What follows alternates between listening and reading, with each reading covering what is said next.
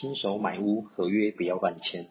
对于一个新手来讲，他在买房子的时候呢，其实合约非常非常重要，因为呢，合约就确定了你跟卖方之间到底讨论好要怎么样去处理这一间房子。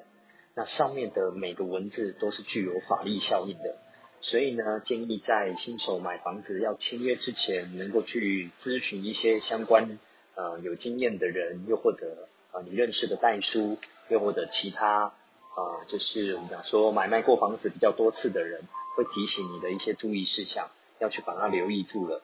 打个比方好了，比如说当我们买了一间房子的时候呢，我们有可能呃有一些状况是我们不能够承担的，比如说我们贷款贷不到八成，那我就不买这间房子，那就得加在但书里面。又或者我预计要拿到楼下同意书，但是呢，我不确定现在能不能拿得到。那如果你呃有这样的考量，那你其实是要加进你的买卖合约书里面去加但书、啊、所以但书这个是能够避免掉很多的风险、啊、另外呢，就是所谓的交屋期限。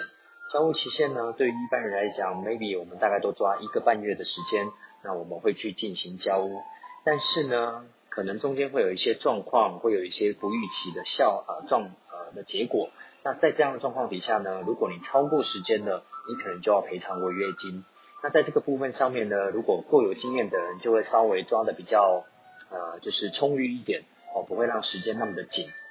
那又或者是在合约的过程当中呢，我们可能有一些里面的记载啊、呃，就是包含呃那个屋主的记载，他可能你并没有详阅清楚，那你就乱答应了就是对方的条件，那你已经签在合约了，那就得履行。打个比方好了，比如说对方其实房子有很多的状况，像是壁癌、漏水，又或者像是他的房子有一些呃修修补补没有搞定的，但是因为呢，他要求你要全部接收，呃，就是现况交屋的情况下，那你就得承受概括承受这些所有的状况是不 OK 的。